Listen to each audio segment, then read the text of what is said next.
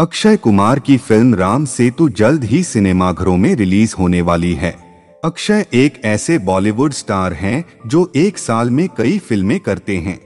एक साल में वो कम से कम 4 से 6 फिल्में तो बड़ी ही आसानी से कर लेते हैं। उनकी अपकमिंग फिल्म राम सेतु से नई तस्वीर को शेयर किया गया है। इस तस्वीर को जैकलीन फर्नांडीज और अक्षय कुमार ने अपने सोशल मीडिया अकाउंट पर किया है। इस तस्वीर में तीनों किसी गुफा के अंदर नजर आ रहे हैं।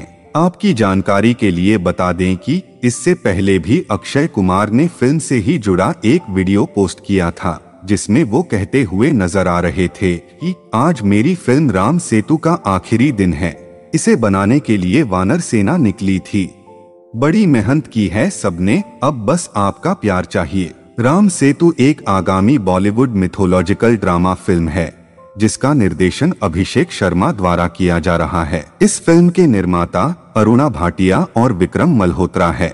फिल्म में अक्षय कुमार लीड रोल में नजर आएंगे। अक्षय के साथ जैकलीन और नुसरत भी फिल्म में एक अहम भूमिका में नजर आएंगी। फिल्म की घोषणा और पहला पोस्टर दिवाली के अवसर पर रिलीज किया गया था। तो दोस्तों, आज के लिए इतना ही। मिलते हैं नए एपिसोड में।